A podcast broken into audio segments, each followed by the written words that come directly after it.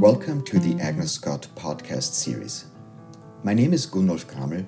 I'm professor of German studies and associate dean for curriculum and strategic initiatives.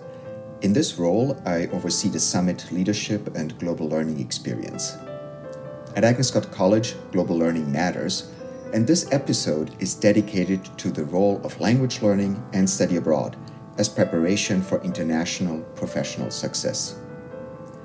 If you listen to this episode on February 22, 2021, then you are listening on National Study Abroad Day in the US, a very unusual anniversary during the COVID pandemic. But just because travel is interrupted, global learning doesn't stop. We want to share with you an episode that we recently recorded on the occasion of the annual International Education Week. The Center for Global Learning and the German Studies Program reached out to some of our international alums and asked them to share what shaped their global careers after graduating from Agnes Scott. You will hear from two Scotties who came to Agnes Scott as international students and who now work or study in a highly global environment. Tessin Dossul, class of 2011, is currently based in Berlin, Germany, where she is a senior manager of global partnerships at Amboss, an international medical technology company.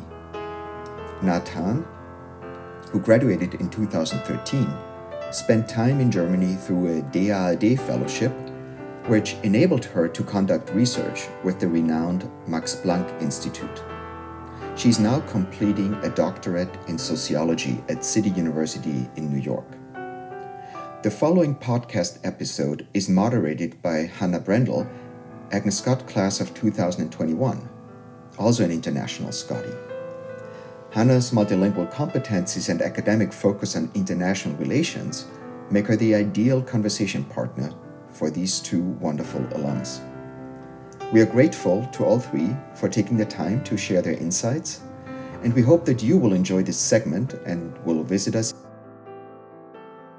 just welcome to everyone and in particular to our panelists. We would like our panelists to share how their learning experience overall and their knowledge of languages in particular has shaped their lives since graduation. We're just going to kick it off right away, and I'm going to um, ask Tessin to go ahead and introduce herself, followed Nga Tan.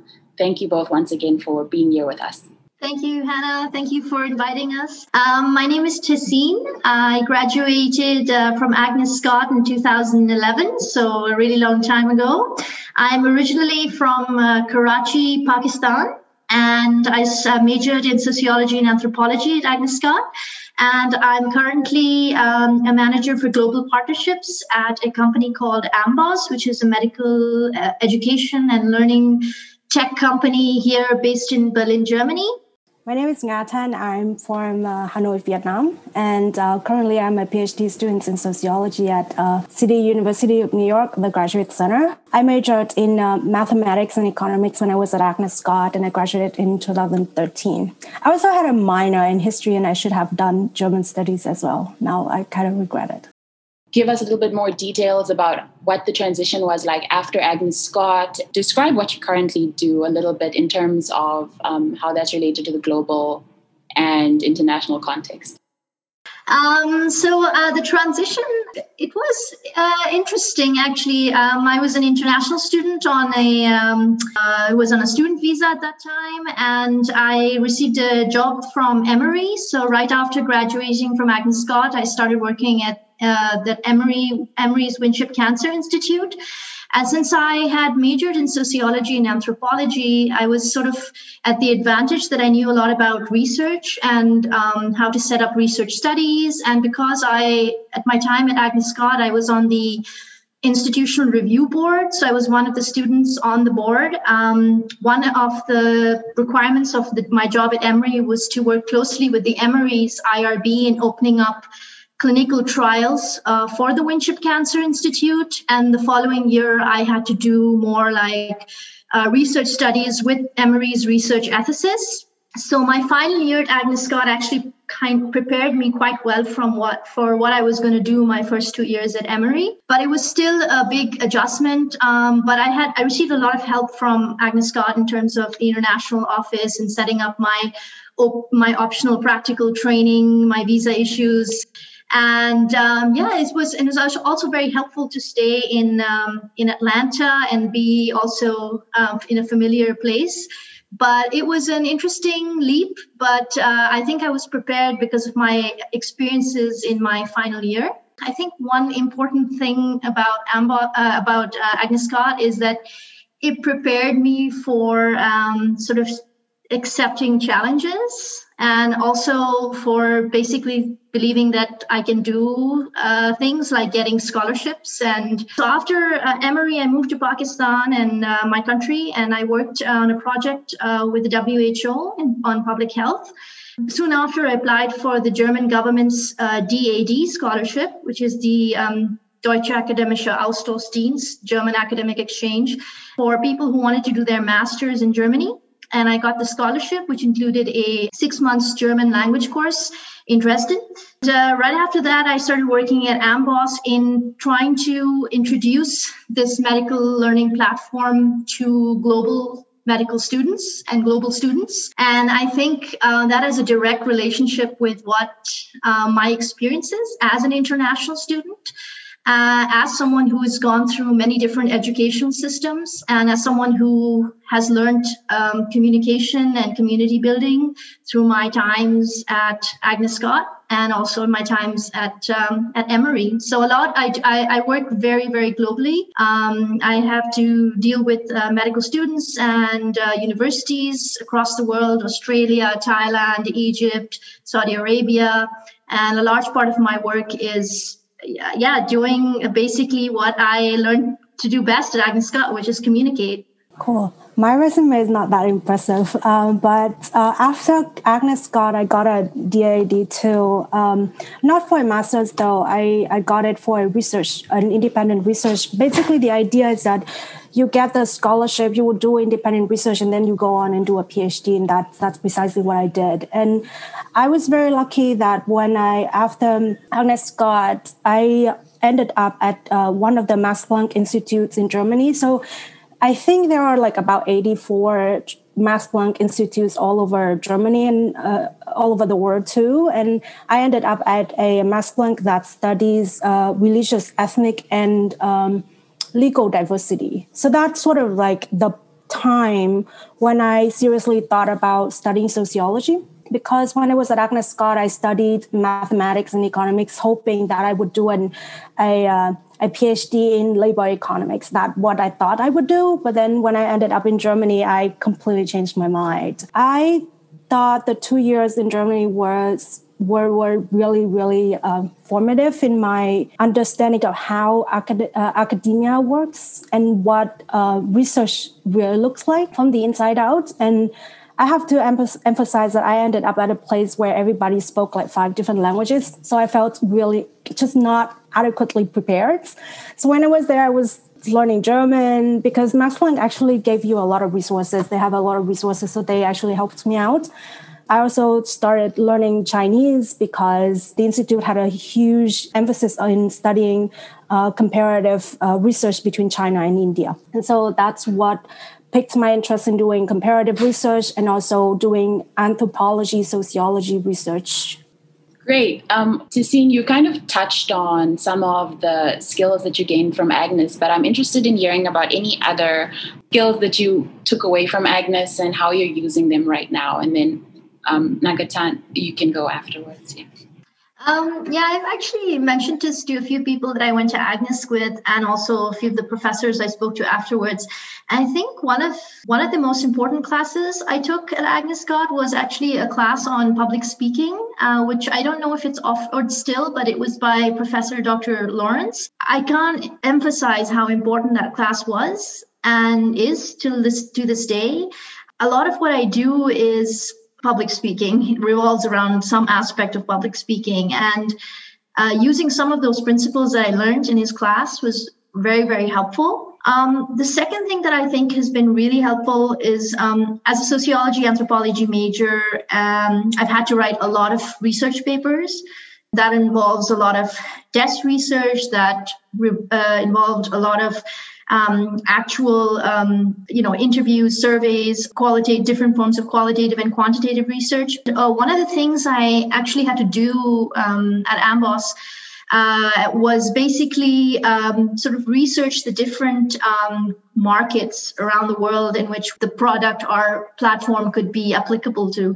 I used a lot of the similar um, skills that I gained at Agnes Scott um, to do that and um, sort of open my sort of perspective to different educational systems, to dif- different cultural systems. I remember I had a conversation with a faculty member in Thailand. It was a totally different experience. Um, he was this um, the dean of like the largest public hospital in Thailand and the way I had to sort of approach um, everyone around his uh, his cabinet and his uh, his uh, assistant and the communication and and uh, being sort of really um, attuned to how different um, people communicate and whether it comes to formal communications or um, body language or everything. So and also it helped to go to Agnes Scott, which is a very diverse um, university environment um, so that really, really helped me, uh, I think, definitely.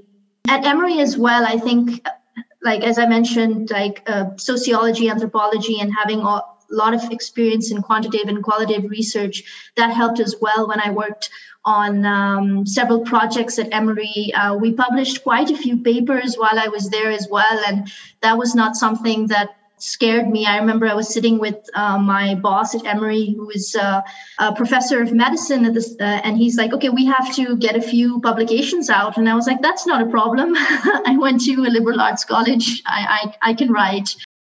I think um, my best experiences at Agnes Scott had to do with independent studies. Um, so, for example, before I applied to the DRD, Dr. Uh, uh, helped me with writing the grants, and it has been one of the most important experiences in my life so far. Because of that very experience, I was able to sort of like apply to a big grant every year since.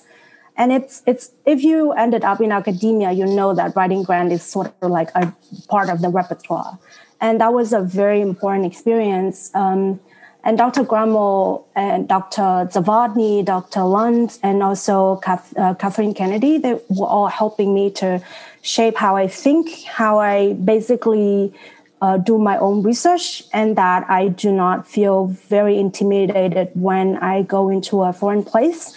So during the time when I was in Germany, I was um, after the first day, the year, the year after that, Max Planck hired me as a research consultant basically it means that you do they they outsource research tasks for you and my job then was to go to different archives in Germany and just did research about the Vietnamese presence in uh, in Germany since the um, since the 1970s, I have to say. And so I had to go to various archives in Berlin, like the uh, Berlin Lichterfelde, and then the um, the Stasi archive around the um, uh, Alexanderplatz, and then there was also a, another archive in Koblenz.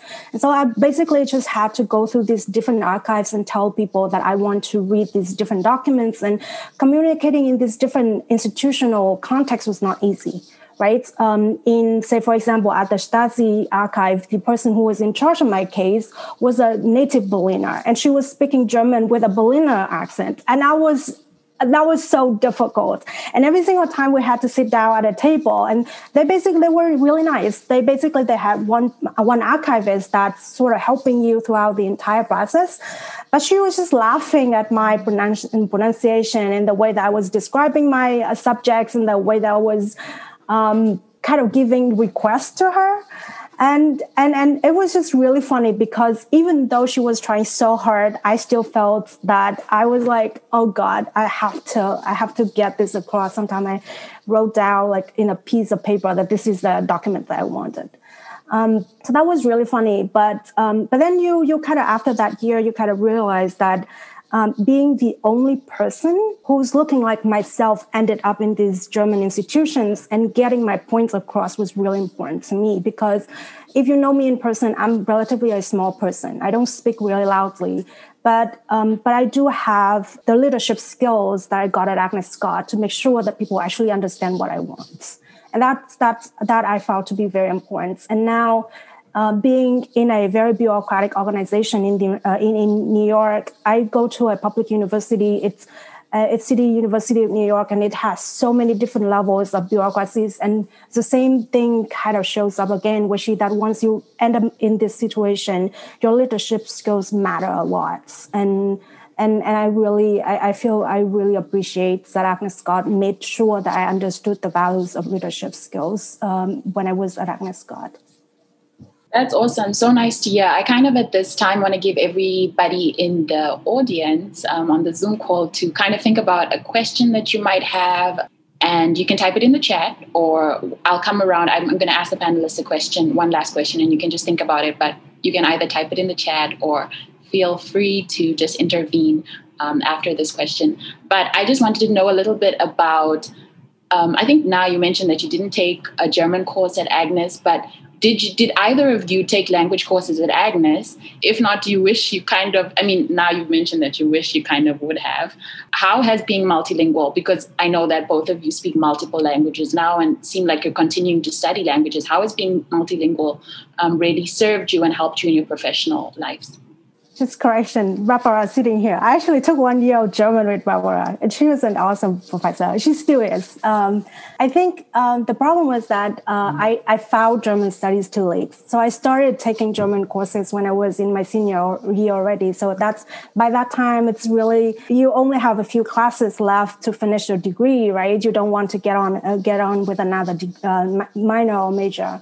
And so I did take German then already, but it was very kind of elementary.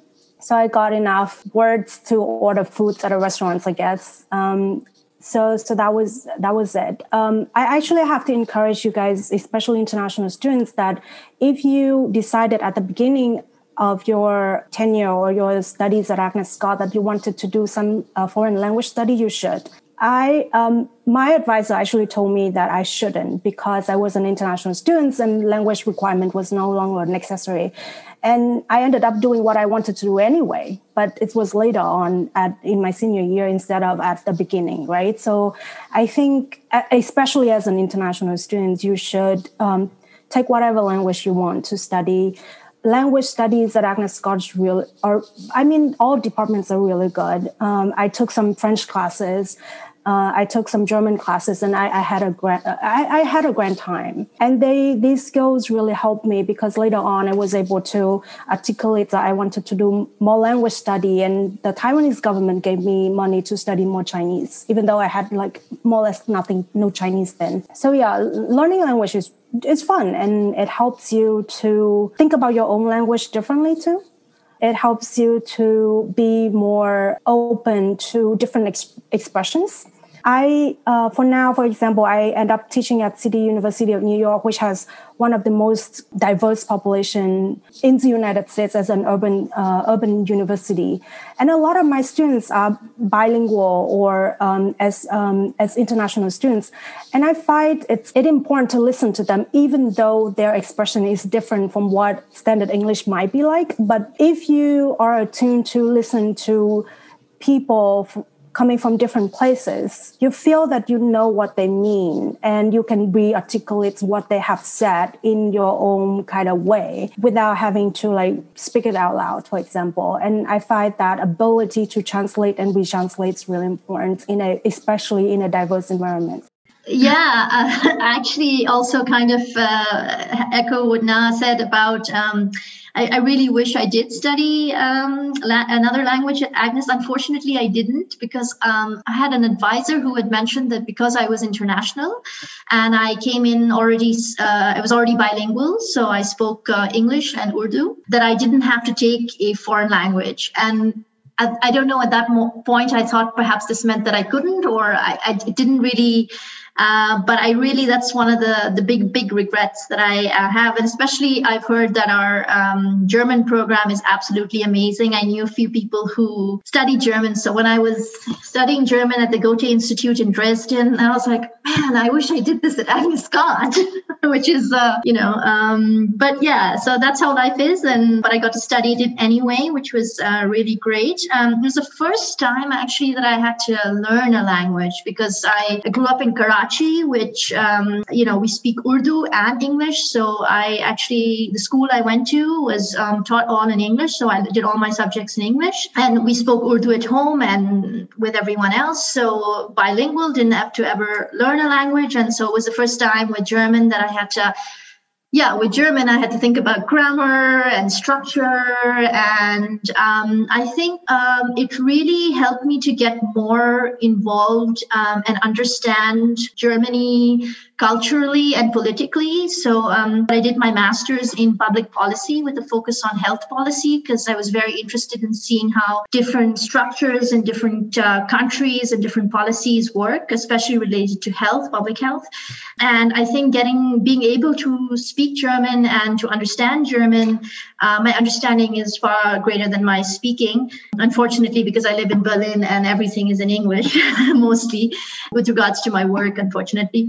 It really allowed me to get into to understand how um, politics is done how people communicate how the society is run. Like yesterday for example i watched the press conference on the COVID 19 situation here in Germany and just stop, you know, being um, being able to see how our government works and how the choices of words and how people um, express things. It really changed the way I started thinking about my life and um, just how to sort of, yeah, how to communicate. And the second thing that I think now also mentioned is that when you're learning a language and you might not be totally confident in that language you also are a little bit more sensitive to people who are who might not also speak that language as a first language. So when i communicate with students from around the world i am more cognizant of this fact that they might not um, native English speakers, and I choose different words and I explain things a bit differently. So, in that regard, um, I think that's really helped.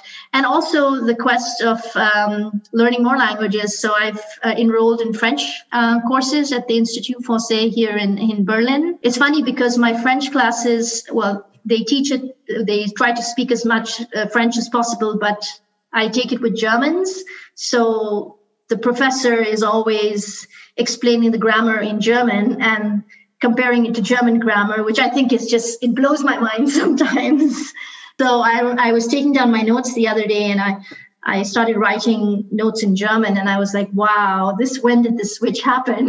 you know, so it was a proud moment personally for me. Um, yeah so nice to hear both of your experiences with languages. And I kind of would like to open it up at this time for any questions in the audience. We've already got one. Can you can you say more about being multilingual and multicultural and how that is different from being bilingual and how living in another country or culture affected you? Really good question.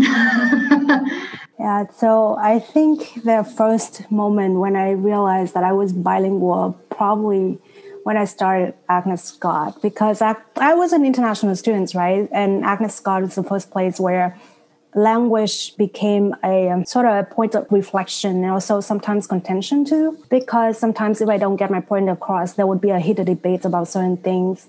But um, I think Agnes Scott was the first challenge. And then I think when I went to Germany, Germany was a place when I was very aware that I was multilingual. Not no longer it was no longer a bilingual issue because I spent most of my time in Berlin where there is a big population of Vietnamese. And when I would say that I'm Vietnamese, right, people would, um, then there would be actually Vietnamese people come to me and talk to me in their own language and whatnot. And then I also have a different kind of behavior like that a, a, normal Vietnamese would have. So even if I were to end up, I were in a Vietnamese restaurant, they would speak to me in German because they would assume that I was just like a traveler who didn't know the local, uh, didn't know their language or German and whatnot. I think the awareness that one is a multilingual person comes at a point when I have to speak in that particular language and tell them what my identity is in regard to say maybe ethnicity maybe nationality or maybe even linguistic identity right? And and because different uh, each language has different accents right? We were just talking about berliner uh, berliner uh, german versus uh, high german right? I spend most of my time in berlin which speaks which is multilingual place which has different kind of accents. I was in berlin but but then I also live in Wedding, which has a completely different ling- linguistical kind of landscape. So you kind of, even on a daily basis, I traversed between socio-cultural and linguistic kind of boundaries, going from the Vietnamese community to high German in the bureaucratic kind of setting. Uh, sometimes I would follow these people to Ausländerbehörde or the Office for Foreigners or to various kind of amps and help them to translate. So you deal with strictly bureaucratic German. And then you go to like it's Berlin, which most of these Vietnamese would live. Then you talk in like East Berlin accent. And then I would go back home, which is Wedding. And then I would have to communicate with my my neighbors in Turkish German, so to say. And so that experience really, really kind of opened up my mind about this kind of linguistical landscape that in a lot of ways Germany is reckoning with right now. I live in, in New York and it's also the same thing. New York is experiencing the most linguistical diversity in its history. And yet everything in the educational system is in English, right? And that's something that now I have to reflect on. Yeah, I think for me, it's um, there's a big connection between the language and, as I mentioned a little bit before, about the culture and, and sort of priorities. Yeah, sort of thinking about possibilities, right? I mean, so growing up in Pakistan, I felt like I had a very um, sort of a limited outlook because the words I had to use uh, were limited in certain ways. Like Urdu is a beautiful language. Um, it's full of poetry. It's it's I feel it Urdu sometimes. It's it's that I cannot feel in any other language, of course. But I felt that it was limiting in certain ways because the way we use it is not to its full potential, unfortunately because it's just not a language that's taken off the way English is, you know. I had very few words, I think, to express a lot of what I wanted to do, to, my ambitions, my interests. I think that in of course english i grew up speaking english and in the states you also you, you know you speak english but the words that you use and you know that also kind of gives you a boundary of like the possibilities of life and i think that that has just become a little bit the boundary line has become uh, like increasing since I've learned German because I, or I don't know if I'm like reading more because I'm trying to improve my German, but a lot of the the topics that um, they talk about relating to like the welfare, like the welfare of people or the environment. Like one of the first words I learned in German was Umwelt or Arbeit, Arbeitsrecht, um, Urlaub, like you know all these things and and the way that I sort of learned German was very much the Goethe Institute in Dresden. They tried to sort of like teach you German culture while they were teaching you German language. And so it was very important, like our German teacher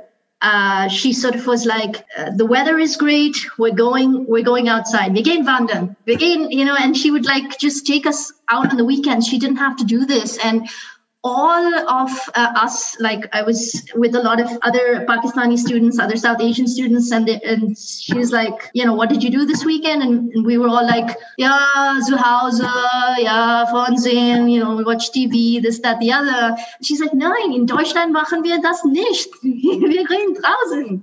And so, um, yeah, it was a lot of this. It was a big cultural shift for me, and like understanding a sort of a, a simpler life, I think. Um, I mean, I'm, I'm not not critiquing the U.S. in any way, but I felt like it was a little bit more materialistic, and the words I use was very different, and the words I use in Germany and the way I, it's way simpler. Thank you both for that. I think that was really insightful. And in the meantime, we've got quite a few questions in the chat. And I'm just going to couple, there's two on what are your plans for the future, and then I'm just going to couple that with did your plans for the future change based on your language development skills? Like as you became more fluent in a language, did that kind of change your idea of where you want to be in the future? Yeah, I think right now I want to concentrate on developing myself in the uh, working world here in Berlin. It's sort of, Berlin is growing to be like the tech startup center of Europe more and more. Uh, and um, I, I, enjoy uh, where I work a lot. I feel like there's a lot of uh, work life balance. And um, so I see myself here at my company, present company, for um, the good near future. And at the same time, I also have small projects that I want to implement. Um, I read in a newspaper article in the uh, welt.de. Um, it's about how the German government wants to provide more uh, financing options uh, for women uh, entrepreneurs uh, to start up. And so they're gonna, they have like, I think every month they have these like women in tech, women in business, women in, you know, all sorts of, um, that, that they come and coach each other and learn from each other. And then they have all these companies that, um, you know, at the end of the time provide you with uh, the necessary uh, tools that you need to, you know, make your business idea grow or, um, so that's something I want to do on the side. I'm I'm interested in a few a few startup ideas and it kind of it's in, a bit infectious when you're in like Berlin, or maybe I shouldn't say infectious these days, but yeah, it's um, yeah, it's a nice feeling because um, you feel like you can do it and you get that encouragement. Um, yeah, I think that's a small project of mine, and I, I'll see where that goes. I'd also, I've also, I think there's one more question in the chat. Yeah, it's how has multilingualism or multiculturalism affected your employability? I, I don't know if I was hired specifically because I spoke um, Urdu or uh, English or German, but I do know that now when I look at people's CVs or people applying for jobs here at the company, we we're like, oh my God, this person speaks three languages, or you know, it's it's definitely something that would set you apart. Um, because I mean, I don't need to be able to speak German to do my job, but it's always something that is a positive. For me, it mostly has to do with grants. As an academic, I have to write a lot of grants applications, and um, right, saying that I have a German C1 Goethe certificate actually helps a lot of times. For example, three years ago, there was this like kind of workshop in Germany, and and I just said that, yeah, I just went to one of the offices in my my school and saying that, yeah, I have German. Could I just go? And they basically paid me to go for like a week or so yeah so so it's um uh, it, it comes in in uh, it comes in handy especially when you get like a, a german certificates from the goethe institutes right it helps you with various kind of applications uh, even when i told the taiwanese government i wanted to learn chinese and and i know that chinese is very different from all the languages that i've spoken i was like but i could do c1 german so probably you can I can do some kind of B1 Chinese, right?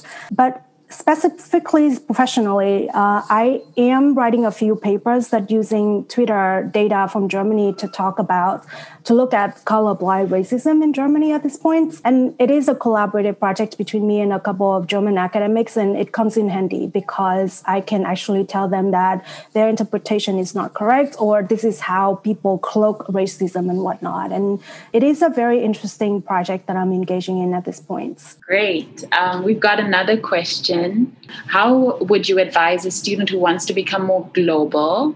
And what does being global mean to you?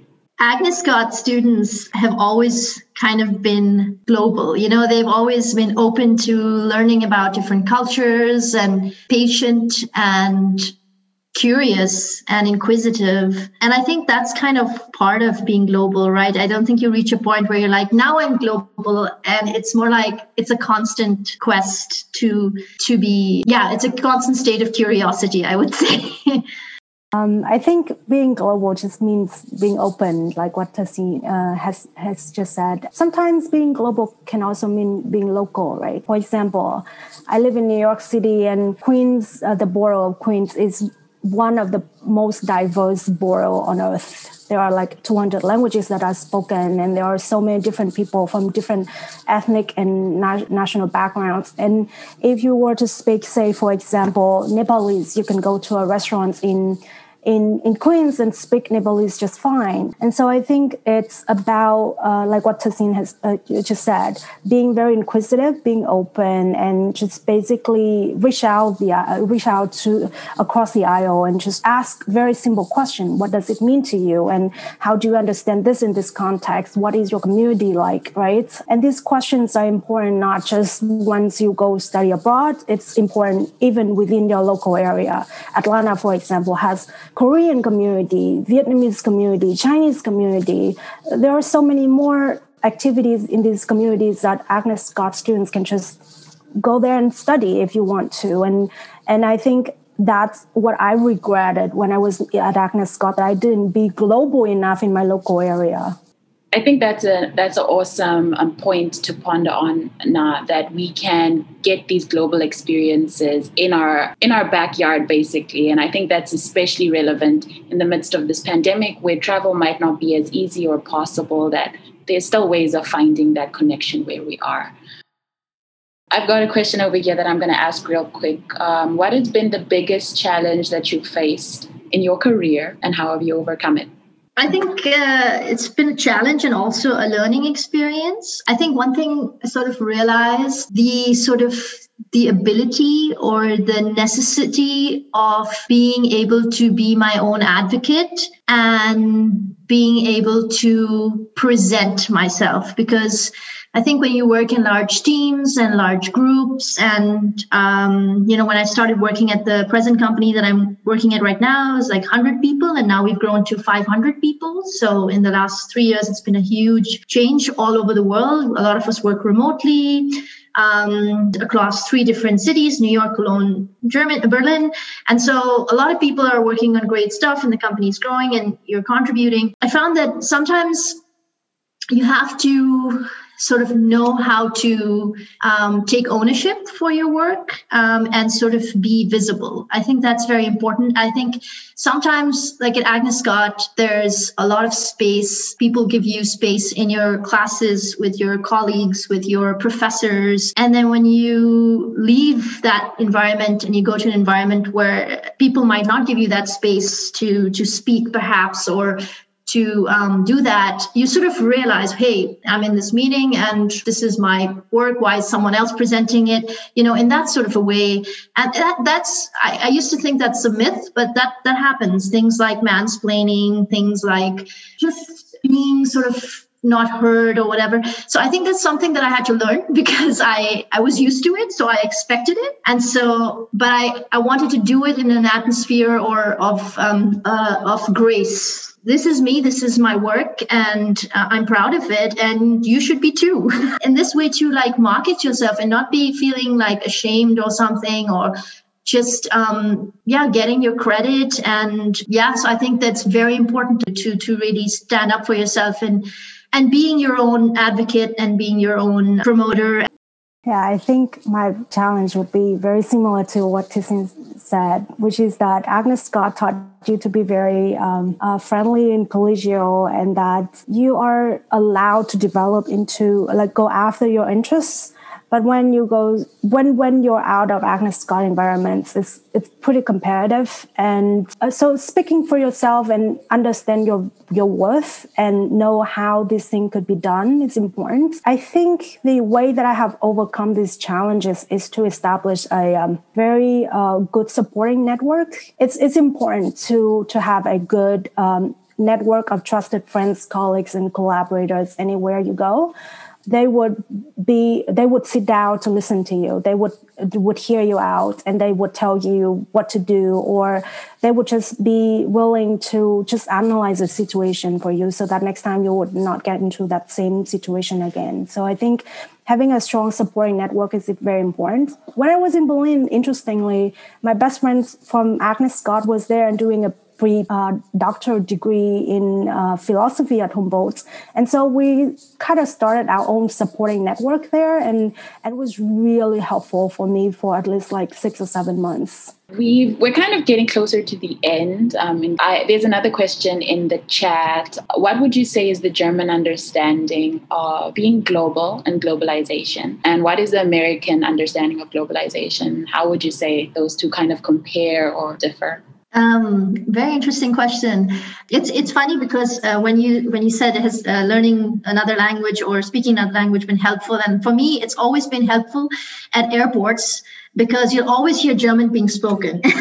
and uh, there's so many German travelers everywhere I go. I was doing an internship in Zambia. In the middle of nowhere, in this random town, there were Germans. there weren't Zambians, but there were Germans. I've learned a lot from Germans on like the importance of um, travel and just looking at the world not in this boundary sense. And Germans travel a lot. That's something I've actually learned really quickly. Like my my uh, my friends, my colleagues, they've all they've you know you name a country and they're like, oh yeah, I was there after after my abitur. I was know, for one year gap year, no problem, yeah. and you know it's like wow, everyone they've traveled, and I think they the sense of belonging to the world is, in my opinion, I mean, again, these are only my experience. I can't make a generalization, but like I feel like it's it's it's there, and I think um, in the United States, it's um, um, a sense of you do have communities in the United States. I have a lot of um, Pakistani second generation cousins who are in the US and they live there and um, I talk to them and also when I lived in the US, I kind of noticed it's it's it's the it's a lot of like seeing the world through the lens of the US, or it's it's a lot of focus on the US. I think I feel, but I feel like in Germany, it's you really get a sense of belonging to the world i don't know but that's just my perspective of of being in in the situation and not how i felt when i was at agnes scott at agnes scott i felt like i was part of a global community i'm talking more about when i graduated and i lived in the united states how, how I felt. But that's that's of course just a very subjective um, experience. I just like one final, very brief question, like 30 seconds each. You've both touched on how you really value your language experiences and how they've helped you, in particular while German, because both of you have been there or are there currently. I guess, do you have a final piece of advice to Agnes Scott students? About what you feel they should be trying get in time, whether it's their final year or just their time in Agnes, what they what you'd recommend they focus on or think about. Yeah. I don't know about final year, but I think I wanted to also uh, mention this in general. Like throughout Agnes Scott, I wish I did more internships. That's something that I definitely I think doing more internships is always helpful. And uh, yeah, and I think if you have a chance to take um, public speaking or something like this, um, do do it. And uh, yes, I do recommend the DAAD. They're absolutely amazing all for DAAD, I guess. Um, I, I, I got into a very good cohort of DAAD fellows that year. And one is that it gives you experience into a very important networks, um, the network of people that you might need or you might want to know later on. I actually think that if I were to do Agnes Scott again, I would do German studies, and now there's another minor like artificial intelligence. I would definitely do it too, and also for internship, right? What I recognize is that now I do more coding than speaking German, so learning Python or whatever kind of programming language that you can you have is uh, you you can at Agnes Scott is also very important. I think this is something that I did not have when I was at Agnes Scott, and now you have it. You should embrace it. Such a great panel. Thank you to you both for joining us. Yeah, we can just give a round of applause or. Leading Everywhere, the Agnes Scott College podcast, is sponsored by Agnes Scott College.